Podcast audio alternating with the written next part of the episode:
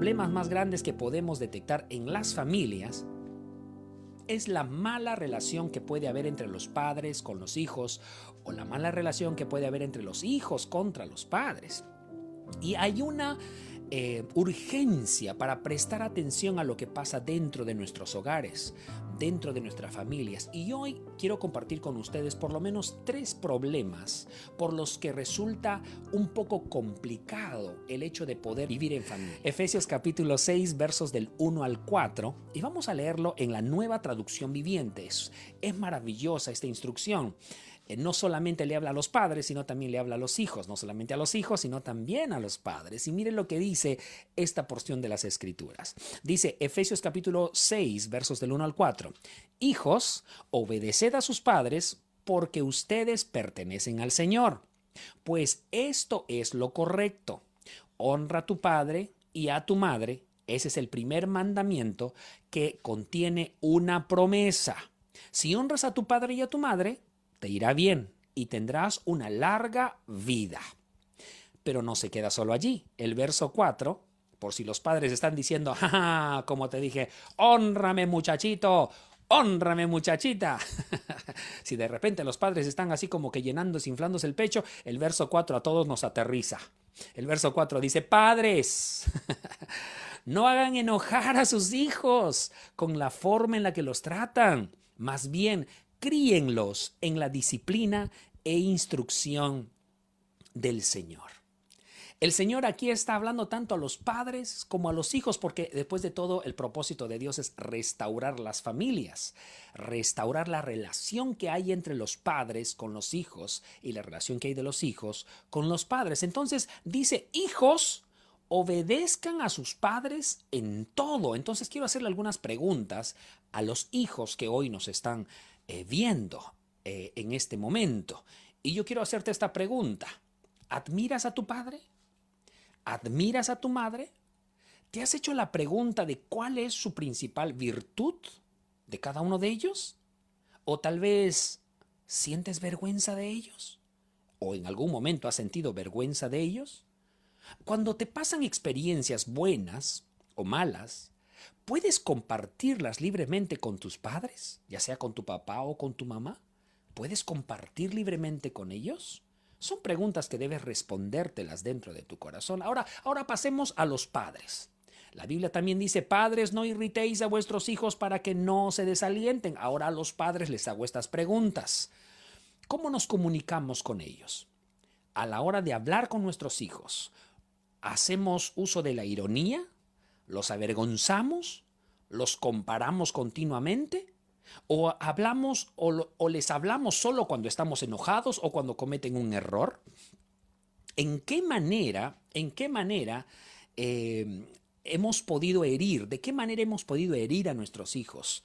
Y de pronto habrá algo en, que, en el que tengamos que pedirle perdón a nuestros hijos? Estas son preguntas muy importantes que nosotros tenemos que evaluar continuamente en nuestros corazones, porque hay problemas en la familia que hace imposible que estas relaciones crezcan y maduren, se fortalezcan, pero cuando nosotros conocemos cuáles son esos problemas, entonces podemos tomar ventaja, o mejor dicho, darle una ventaja a la siguiente generación, a la que viene detrás de nosotros, para que pueda establecer familias sólidas y pueda haber una buena relación entre los padres con los hijos.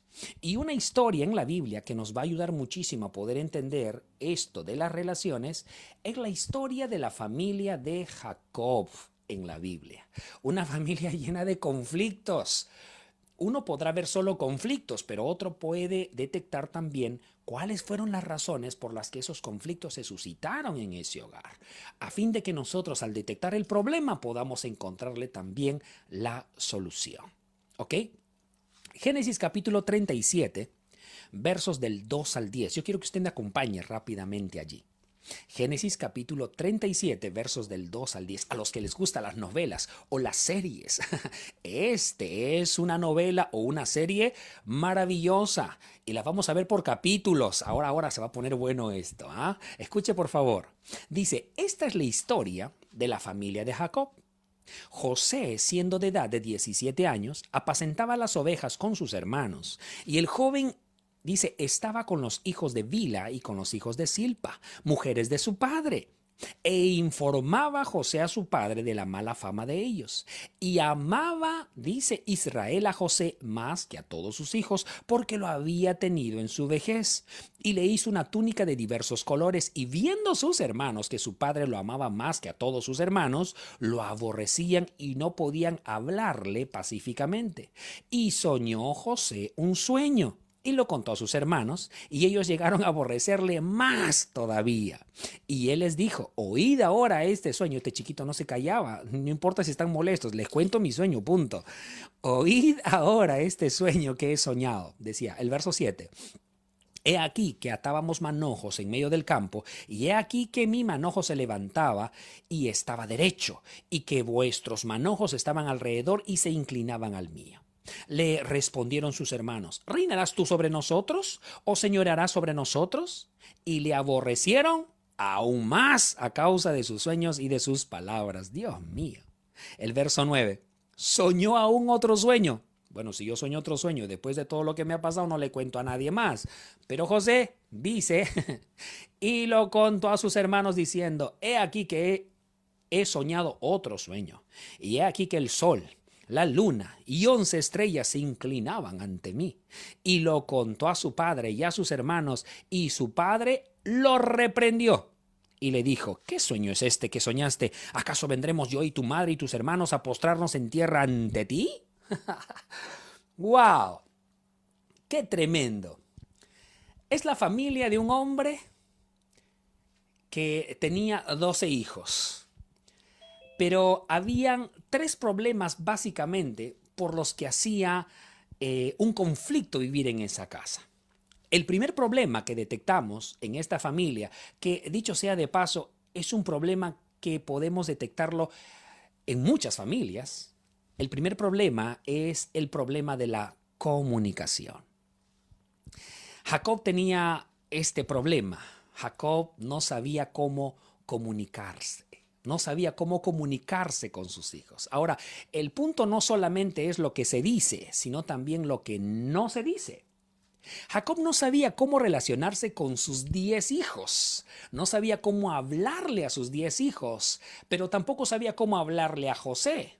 No sabía cómo hablarle a sus diez hijos, entonces puso como intérprete, a, José y le dijo a José, ¿sabes qué? Ahora tú me vas a informar de todo lo que hacen tus hermanos. Qué chambita la que le dio el papá a José, ¿no?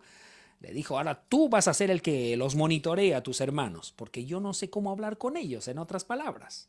Ahora, el papá, Jacob, no sabía cómo relacionarse con sus hijos mayores, pero tampoco sabía cómo relacionarse con José, ya que no se ve una palabra de afecto, de afirmación, no, nunca se ve un padre aconsejando a su hijo. Lo único que se ve es intercambiando, te amo y te doy cosas. Y ahí está José recibiendo la túnica de diversos colores, porque dice la Biblia que Jacob amaba más que a todos sus hijos a José, pero no se ve un afecto mayor le está mandando a hacer recados, le está mandando a hacer cosas, pero no hay una palabra de afirmación hacia José. Así es que simplemente lo que hace el papá es mostrar su amor a través de cosas. Tampoco sabía cómo expresarse, no sabía cómo decirle a sus hijos que los amaba, no sabía cómo decirle a José que lo amaba, no tenía esa, eh, esa facilidad para poder hablar con sus hijos y poder expresarse expresarse correctamente con sus hijos, no podía hacerse entender con sus hijos. Ahora, pero si vamos un poquito más atrás, tenemos que eh, ver cuál fue el contexto de Jacob. Jacob venía de un conflicto. Jacob tenía un problema con la confrontación. No sabía cómo lidiar con otra persona. La historia de Jacob nos cuenta de que de pronto dice que cuando quedó embarazada su mamá, Dice que los dos, él con su hermano Esaú, combatían en el vientre de su madre. Los dos peleaban duro allí. Es más, cuando nació Esaú, ¿quién creen que, eh, que nació agarrado de su tobillo? Sí, señores, Jacob estaba allí, agarrado del tobillo de Esaú. Así nació Jacob. Ahora, Jacob y Esaú llegaron a un hogar conflictivo. Para comenzar, Rebeca, la esposa de Isaac, era una mujer que no se sometía a su marido. ¿ah? Era una mujer que tenía una visión contraria a su marido había un conflicto entre ellos. En otras palabras, eh, no podían, eh, eh, Jacob y Esaú no vieron un hogar donde hubiese armonía, donde hubiese respeto, donde hubiese el diálogo. No, habían discusiones, habían pleitos, ah, como, como en algunas familias. Jacob es el hijo favorito de Rebeca, pero Esaú es el hijo favorito de Isaac. Y ahí están, cada uno con su favorito. Rebeca es la que le induce a Jacob para que mienta a Jacob para que le robe la primogenitura a su hermano Esaú. Es tremendo lo que pasa en esta familia. Y si vamos más atrás, un poquito más atrás, Jacob y Esaú son los hijos de Isaac. Isaac es un problema, Isaac. Mire, eh, si más no me equivoco, Génesis capítulo 40, si más no me equivoco, nos cuenta la historia de, Génesis 25, perdón. Génesis capítulo 25 nos cuenta la historia de Isaac. Dice que a los 40 años todavía no se había casado. De pronto, en el presente no parece ser muy relevante esa información, ya que en este tiempo, en esta actualidad, ver personas solteras de 40 años de pronto no es tan, tan difícil de ver. Pero en ese tiempo, si era relevante, porque los matrimonios que se suscitaban en esa época era a temprana edad. 13, 14, 15 años ya estaban casados, ya tenían familia, ya tenían hijos, etc. Había una, una cultura completamente diferente. Y, es curioso porque dice la Biblia que Abraham mandó a buscarle esposa para el hijo Isaac. Ah, para el hijo Isaac. Es que Isaac era demasiado pasivo. Ahora note por favor esto. Isaac había nacido cuando Abraham eh, había, ya, iba a llegar a los 100 años. Era el niño más esperado. Entonces, por ende, no solo era el más esperado, sino el más engreído, porque lo tuvo en su vejez y era el único hijo. Entonces, usted se imagina ese muchacho. Era lindo en todos los sentidos, pero, pero todo lo hacía con sus papás. Aparte, era suplido por todo por sus padres no sigamos regresando en la historia porque llegamos hasta Caín. llegamos hasta Adán.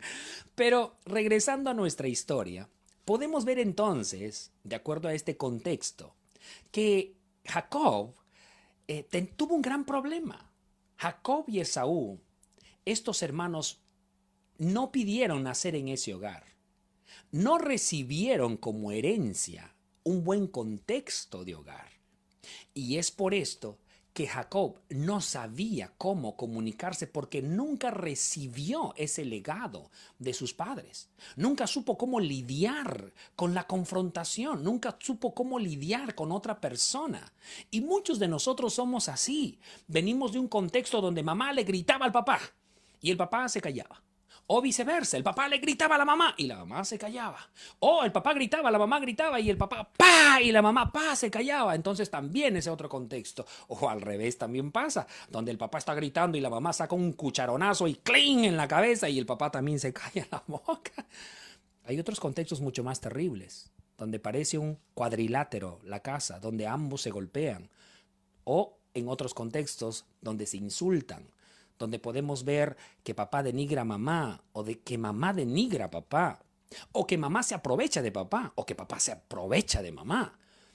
Es interesante los contextos que vivimos y qué es lo que podemos hacer en base a ese contexto. En la familia de Jacob, su contexto es que nunca hubo una buena comunicación y ese problema lo seguía transmitiendo ahora a su siguiente generación porque como padre nunca supo cómo comunicarse con sus hijos. Entonces, por un lado, a sus diez hijos no sabía cómo decirles o reprocharles su mal proceder y lo ponía José. Y no sabía cómo decirle a José, estoy orgulloso de ti, eres un maravilloso hijo. Entonces lo único que hacía era, le daba una túnica de colores y con eso justificaba su falta de una buena comunicación. Y es importante por eso, mis hermanos, que evaluemos cómo estamos comunicándonos en casa. ¿Estamos haciéndonos entender? ¿Estamos, estamos provocando algo positivo en nuestra casa a través de las palabras que salen de nuestros labios? ¿O es que estamos obviando los problemas simplemente porque no queremos renegar? Es un problema que detectamos en la familia de Jacob, que estoy seguro que también probablemente usted lo haya detectado en su casa. ¿Cuál es el segundo problema que detectamos en esta familia? El segundo problema que detectamos en esta familia es el problema de la ira. El problema de la ira, el problema del enojo. Génesis capítulo 37, versos del 17 al 24, mire lo que dice. Aquel hombre respondió, ya se han ido de aquí y yo les oí decir, vamos a Dotán, porque José fue tras sus hermanos y los halló en Dotán. Cuando ellos lo vieron de lejos, antes que llegara cerca de ellos, conspiraron contra él para matarle, y dijeron el uno al otro, He aquí viene el soñador. Ahora pues, venid y matémosle y echémosle en una cisterna y, y diremos, alguna mala bestia lo devoró, y veremos qué será de sus sueños. Cuando Rubén oyó esto, lo libró de sus manos y dijo, no lo matemos. Y les dijo Rubén, no derraméis sangre, échenlo en esta cisterna que está en el desierto y no pongáis manos en él, por librarlo así de la mano de sus hermanos, para hacerlo volver a la casa con su padre. Verso 23. Sucedió pues que cuando llegó José a sus hermanos, ellos quitaron a José su túnica, la túnica de colores que tenía sobre sí, y le tomaron y le echaron en la cisterna, pero la cisterna estaba vacía, no había en ella agua. La reacción de estos hermanos, la reacción de sus hermanos no nació en ese momento, no nace en ese momento. Fue la acumulación de muchas malas experiencias, muchas comunicaciones no bien hechas en el pasado. Eh, es el producto de guardar muchos enojos en el corazón. Es un dolor profundo acumulado por años. ¿Ah? Me impacta lo que hacen. Cuando llega José, no lo insultan. cuando llega José, no lo golpean. Lo primero que hacen en cuanto ven a José es arrancarle la túnica. Porque la túnica representaba lo que estos muchachos habían estado buscando por años, pero no lo habían conseguido, que era la aprobación de su padre. Y hay muchos hijos así, que quieren llamar la atención de alguna forma. Y, quieren hacer algo, entonces sacan buenas calificaciones para que el papá o la mamá le digan qué buen hijo eres, pero tal vez papá y mamá no saben comunicarte, no saben decirte que eres bueno, entonces sigues obsesionado por tratar de ganarte ese cariño, ese favor. Así estaban los diez hermanos de José, querían como sea ganarse el favor de su padre, pero de pronto nace este muchachito José, que solo tiene sueños y porque tuvo en su vejez se agarra el cariño de su papá. Y ahora José empieza a recibir lo que estos diez hermanos habían esperado por tantos años. Entonces esa túnica de diversos colores no representaba para ellos algo bonito. Para los diez hermanos representaba toda la honra que ellos nunca recibieron. Entonces con esto estaban diciendo literalmente, esto es el objeto por el que nosotros hemos peleado tanto, nos pertenece. Así que le arrancaron la túnica a José y dijeron en otras palabras, y ahora vamos a castigar a nuestro Padre, privándole de este a quien él ama más. La ira y el enojo pueden llevarnos a cometer actos terribles. En, los periódicos hoy en día eh, vemos casos terribles un hombre que golpea a su mujer, mata a su mujer, mata a sus hijos y él mismo luego se suicida porque no sabe qué hacer ya con su vida. Otros de pronto, entre enojo y enojo, se insultan, se hieren, se lastiman. Otros de pronto lastiman a sus hijos, no solo con palabras, sino con, con objetos.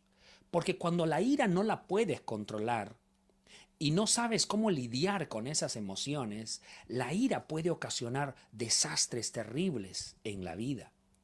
Estos jóvenes, que ya se hicieron adultos, no supieron jamás cómo manejar la ira. Y al final, cuando vieron a José, descargaron toda su ira en este muchacho llamado José. Ahora yo quiero preguntarte, ¿has identificado cómo reaccionas ¿Y por qué lo haces? ¿Has, reaccionado, has, has evaluado cómo reaccionas y por qué lo haces? Porque todos tenemos una forma de reaccionar ante una injusticia, ante una circunstancia o ante la frustración. Nuestra reacción muchas veces es de enojo, es de ira o es de resentimiento. Nuestras palabras nos delatan a veces. Y a veces sale de nuestro corazón lo que ni nosotros podemos, podíamos creer que estuviese allí. ¿Cuánto rencor, cuánto resentimiento? Ahora quiero hacerte otra pregunta. ¿Cuál es el modelo que tienes de tus padres en cuanto a la ira, en cuanto al enojo? ¿Cuál es el modelo que tienes de tus padres? Es muy importante que lo evalúes para que puedas detectar cuál es el problema, a fin de que tú sepas cómo resolver ese problema. Ahora José es vendido por sus hermanos, pero pasa por Egipto, pasa por la cárcel y luego llega a ser el segundo después de Faraón. No se pierda esto, esto es tremendo. Ahora ya no es el mocoso de sueños. Ahora ya no es el que trata llamando la atención para que le presten atención y al final pueda contar sus sueñitos. No, ahora es un hombre poderoso. Ahora es un hombre rico. Ahora no se hace nada en Egipto si no es por su orden. ¿Mm? Y ahora, esa familia que lo vendió, esa familia que lo ultrajó, lo, lo, insultó, lo, eh, lo trató como lo peor, esa familia ahora está pasando hambre. Y ahora ocurre un problema. Esta familia llega hasta donde se encuentra José.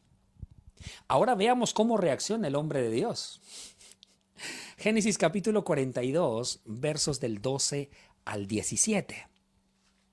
Dice, pero José les dijo, no, para haberlo descubierto del país habéis venido. Y ellos respondieron, tus siervos somos dos hermanos, hijos de un varón en la tierra de Canaán, y he aquí el menor está eh, hoy con su padre y el otro no parece. Y José les dijo, eso es lo que he dicho. Afirmaron que sois espías. En esto seréis probados, vive Faraón, que no saldréis de aquí, sino cuando vuestro hermano menor viniere aquí. Enviad a uno de vosotros y traiga a vuestro hermano y vuestros eh, y vosotros quedaos, quedaos presos, quedad aquí presos y vuestras palabras serán probadas. Si hay verdad en, vosotros, y si no, vive Faraón que sois espías. Entonces los puso juntos en la cárcel por tres días. Ahora José es un hombre maduro, ahora José es un hombre rico, poderoso, ahora tiene su propia familia, tiene sus hijos. Pero cuando es confrontado con su pasado, lo que sale de él es enojo, ira y resentimiento. ¿Ha escuchado usted la frase el tiempo borra las heridas? No siempre, porque el tiempo no siempre borra las heridas, solo las oculta. Y hay cosas que tal vez te han ocurrido en el pasado, que tal vez en este momento no las sientes, no porque ya has sanado la herida, sino simplemente porque están tapadas. José ya estaba en su nueva casa, después de haber vivido el desastre donde no tenía para comer, donde lo maltrataron, donde lo, lo injuriaron, de pronto hasta allí el dolor pudo haber sido latente en su corazón y hasta allí batalló con la ira que sentía por sus hermanos, pero de pronto luego Dios lo corona, lo ubica en un lugar, lo empieza, le empieza a hacer disfrutar del, reino de Egipto. Se casa con una mujer bellísima, le le nacen hijos bellos. Entonces él mismo dice, ah, el Señor me hizo fructificar en la tierra de mi aflicción. Tal vez él pensó, ya pasó el trago amargo. Pero allí está Dios, no dejando cabos sueltos. Allí está Dios moviéndote, moviendo a José ahora para sanar esa área en su vida que él pensaba que estaba sana. Y ahora se encuentra con sus hermanos y sale exactamente lo mismo que había en el pasado, ira, enojo y resentimiento. ¿Cuál es el tercer problema que podemos encontrar en la familia? El tercer problema que podemos encontrar en la familia es la incredulidad. Lo contrario a incredulidad es fe. Y necesitamos tener fe en la familia. Necesitas tener fe en tu centro de trabajo. Necesitas tener fe cuando te conduces en la vida. Porque si quieres tener unas buenas relaciones con las personas, necesitas tener fe. Porque la fe te hace ver lo positivo. Pero nosotros tenemos la tendencia siempre a concentrarnos en lo malo. Tenemos la tendencia a concentrarnos o inclinarlos, ¿verdad? Por las faltas, por los errores, por las deshonras. Solemos centrar nuestra atención en esas cosas. Entonces necesitamos dirigir, redireccionar nuestro corazón hacia la fe, a creer que Dios puede hacer algo nuevo en estas personas. Mira, yo te aconsejo que cuando encuentres una persona que sea difícil de soportar, dile a Dios, Señor, ayúdame a ver con sus ojos o ayúdame a ver con tus ojos a esa persona. A veces no conocemos el contexto de las personas, solemos muchas veces cambiar los contextos, no leemos bien los mensajes. A veces nosotros juzgamos a las personas porque simplemente juzgamos lo que están haciendo, pero, pero no juzgamos el contexto en el que viven. Y tal vez, si hubiésemos vivido la vida que ellos vivieron, tal vez reaccionaríamos de la misma forma. Y simplemente les cuento esto para que podamos cambiar nuestra perspectiva. A veces el colocarnos en el papel del otro nos hace vivir una nueva experiencia. Cierto día, un hombre sube con sus hijos a un bus, a un carro. Los hijos están alborotados. Eh, se suben un asiento, se van a otro asiento. Hay otro hombre al costado que está mirando la escena. El papá está cabizbajo, no sabe qué hacer. Llama la atención de sus hijos, pero sin autoridad. Los niños siguen alborotados. El hombre que está al costado no lo soporta más, se voltea donde este hombre y le dice, Señor, no le da cuidado, sus hijos son unos traviesos, por favor, contrólelos. Ay, Dios mío, ¿son sus hijos? Por favor, contrólelos. Está muy molesto este hombre porque sus hijos, los hijos de este hombre están, están alborotados. El hombre casi sin aliento se voltea y le dice, disculpe señor, tiene usted toda la razón. Lo que pasa es de que vengo del hospital. La madre de los niños, mi esposa, acaba de fallecer. Y creo que yo todavía no lo asimilo y creo que ellos no saben cómo asimilar esta noticia. Perdone, Señor. Chicos, vengan, les dijo, y lo sentó a su lado. El hombre que fue con ira y enojo a llamar la atención de este hombre, al escuchar el contexto en el que él vivía, se conmovió. Y lejos de seguir gritándole, lo abrazó y le dijo, Señor, mil disculpas, no sabía lo que le había acontecido. Muchas veces así ocurre en nuestra vida. Juzgamos las palabras que nos dicen, juzgamos el tono en el que nos hablan, juzgamos hasta la forma en la que nos trataron en un determinado momento. Pero si conociéramos más allá, y por eso necesitamos fe, fe para ir más allá, fe para poder observar con los ojos del Señor. Génesis capítulo 45, versos del 1 al 9 y luego nos pasamos al 14 y 15, nos, cuesta justamente, nos cuenta justamente el desenlace de esta telenovela, de esta serie. es un desenlace hermoso. Y, y, si por allí está el ministerio, no sé si me pueden ayudar con un pianito de fondo tal vez.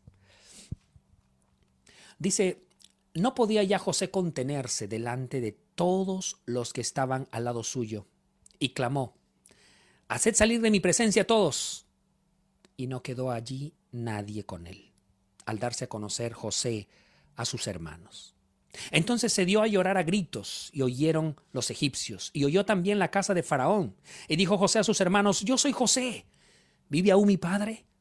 Y sus hermanos no pudieron responderle, porque estaban tan turbados delante de él. Entonces dijo José a sus hermanos, acercaos ahora a mí. Y ellos se acercaron. Y él dijo, yo soy José vuestro hermano, el que vendisteis para Egipto.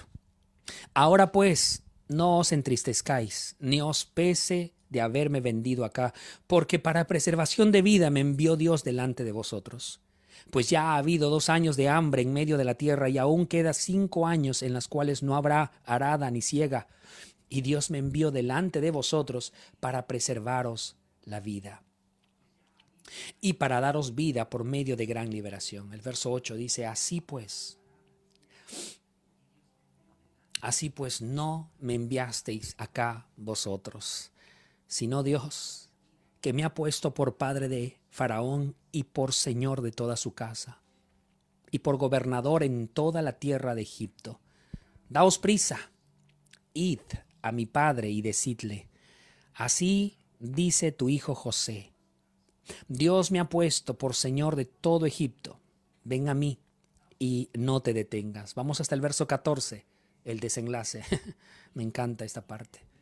Dice, y se echó sobre el cuello de Benjamín, su hermano, y lloró. Y también Benjamín lloró sobre su cuello.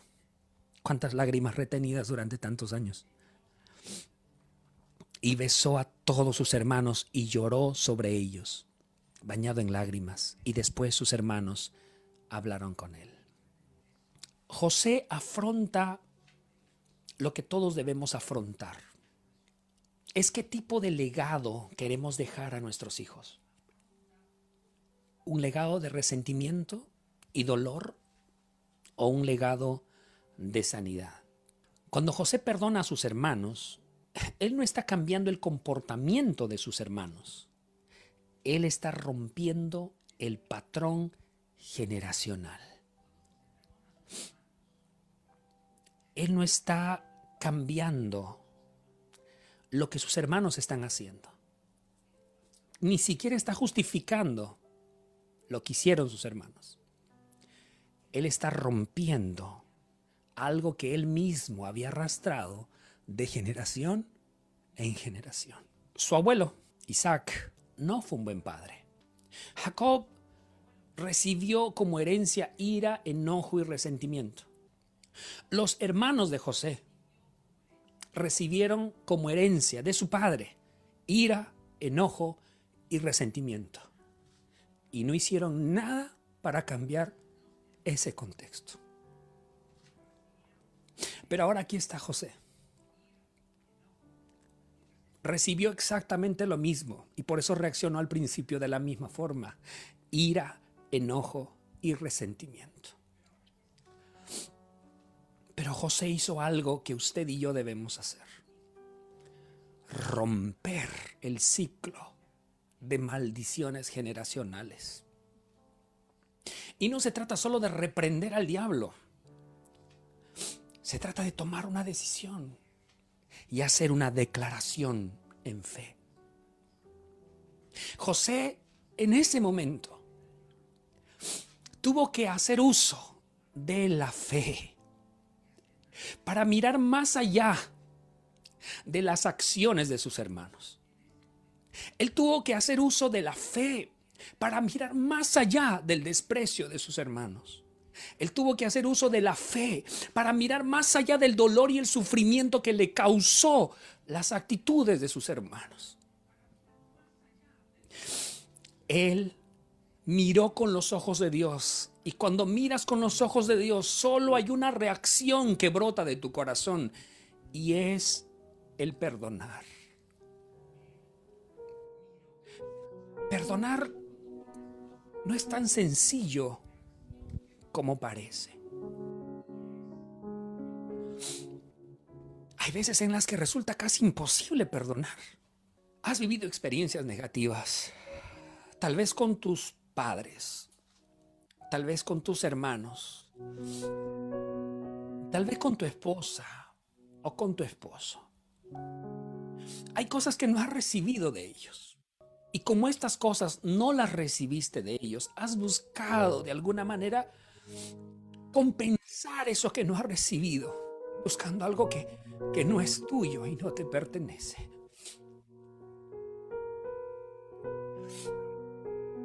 Y es importante que puedas mirar más allá de lo que hasta ahora has estado mirando. El Señor quiere restaurar familias enteras. Quiere hacer volver el corazón de los hijos hacia los padres y de los padres hacia los hijos. Yo no sé si tú eres de los hijos que estás buscando como sea el reconocimiento de su padre y no lo logra. Yo no sé si estás mendigando amor yo, no sé tampoco si tal vez eres como José que solo recibió regalos de sus padres, cosas, dinero de sus padres, pero nunca recibió un afecto, una palabra de afirmación. Y yo no sé si por causa de la maldad de tus propios familiares tuviste que padecer algunas circunstancias terribles. Pero eso es lo que recibieron como herencia tus hermanos, tus padres, tu madre, tu padre, tus familiares. Eso es lo que recibieron ellos también como herencia. Pero si ellos no hicieron nada con lo que recibieron, tú tienes que romper el ciclo. Tú tienes que romper con esa maldición que vino de generación en generación, porque la ira, el enojo y el resentimiento no pueden pasar a tu siguiente generación. Hoy Dios te da a ti y a mí la oportunidad que le dio a José. Y José cuando tiene frente a sus hermanos, recién entiende el por qué. Él dice, no fueron ustedes quienes me vendieron, no fueron ustedes los que me dañaron. Fue Dios al final quien los usó para traerme a este lugar porque en este lugar tenía que cumplir con este propósito. Debía de ser preservador de vida para mis hermanos. Y sé que el Espíritu Santo está allí redarguyendo tu corazón, haciéndote entender cosas que hasta ahora no habías comprendido. Has pasado por enfermedades, has pasado, te han robado cosas, te han estafado de alguna forma, te han engañado, te han traicionado y hasta ahora no has comprendido el por qué. Has acusado a las personas, has acusado a las circunstancias, has acusado hasta a Dios. Pero no has comprendido el por qué, no has comprendido el por qué. Y el Señor quiere hacerte ver que todo tiene un propósito, un propósito escondido.